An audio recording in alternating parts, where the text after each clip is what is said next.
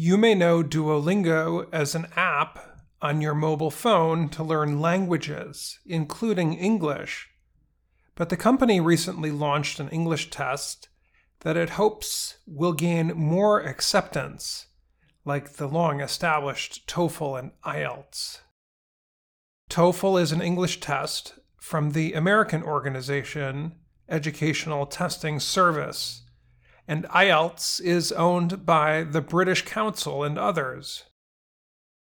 Duolingo was founded in 2011 by Luis von Ahn, a professor at Carnegie Mellon University in Pittsburgh, along with one of his students. The company launched its Duolingo app a year later. It now provides learning instruction for over 40 languages. Von Ahn grew up in the Central American country of Guatemala. The company said he had to travel to neighboring El Salvador for an English test while applying to universities in the United States. With that experience, he wanted to create a test so more students could prove their English ability. And the Duolingo English Test, DET, came out in 2016. Jennifer Dewar works for Duolingo. She helps universities around the world understand how the Duolingo test can measure students' English language skills. For me, um, when I encountered the Duolingo English test, I, I saw it as, as a real as a real solution and as a real tool that could democratize access to education for students around the world. Dewar said hundreds of universities had already accepted the Duolingo test before the COVID 19 pandemic closed many testing centers. Since then, the number grew to almost 2,000 around the world.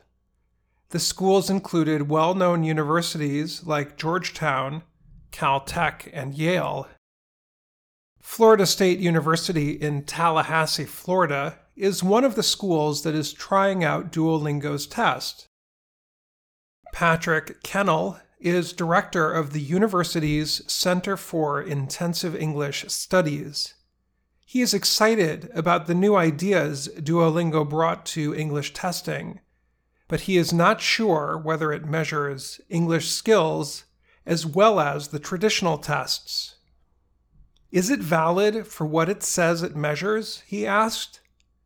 He also wondered if students who use their score on the DET to get into a university will have trouble keeping up in the classroom. Only time will tell, he added.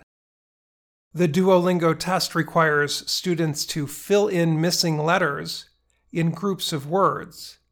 Listen and choose whether the word they hear is English or made up. Write short answers to questions. And listen to a sentence and write it word for word.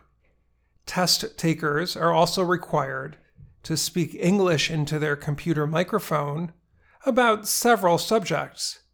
Most questions have a time limit, and the test, which costs $49, takes less than one hour to complete. Because Duolingo's test can be taken by a student at home, some universities are concerned that it might be easy to cheat. But Duolingo says it is always working to make sure that students cannot. The company also works on security because it does not want a student who got a good score on the DET to arrive at school and not be able to speak English as well as their score showed. Before the online test starts, students must show their identification paper or passport and take a photo of themselves. If the two photos do not look the same, a reviewer will question the test results. Since Duolingo's test is adaptive, meaning the next question depends on the answer to the current question, no one has ever taken the same test as another person. Basim Baig is Duolingo's head of security.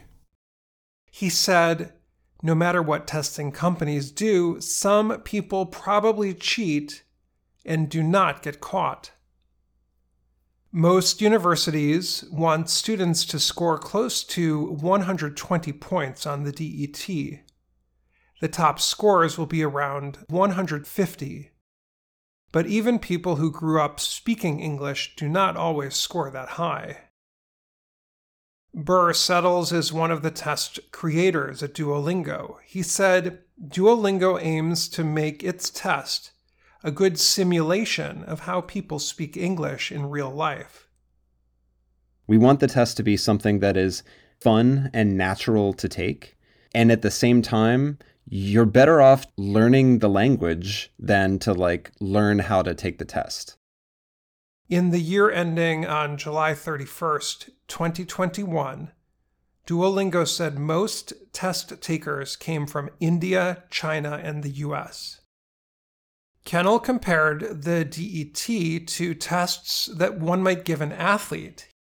He said, just because a soccer player can run fast or kick the ball well, it does not mean that player will be as good as Lionel Messi. The player must understand the game, work with teammates, and fit into the team's system. In the same way, he said, a college student needs to be able to read difficult books, listen to lessons, write papers, and join class discussions in English. The IELTS and TOEFL, Kennel said, measure those skills better since they simulate what students will do in a university classroom.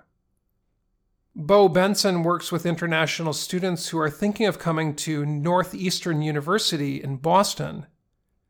The school has over 10,000 international students each year.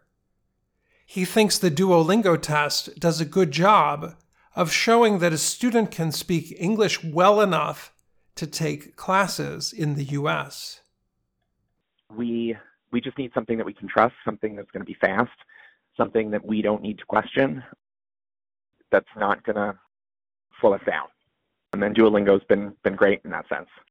Regardless of the acceptance rate for the Duolingo English test, it has already made an impact. Earlier this year, ETS, the maker of TOEFL, launched a shorter, less costly test called TOEFL Essentials. Florida State's Kennel, however, warned that no English test is perfect. Tests don't tell it all, definitely. We've had students come to us, they've gotten 100 on the TOEFL, they get started in their classes and they can't they can't do it. An English test is just a, a piece of the whole package. I'm Dan Friedell.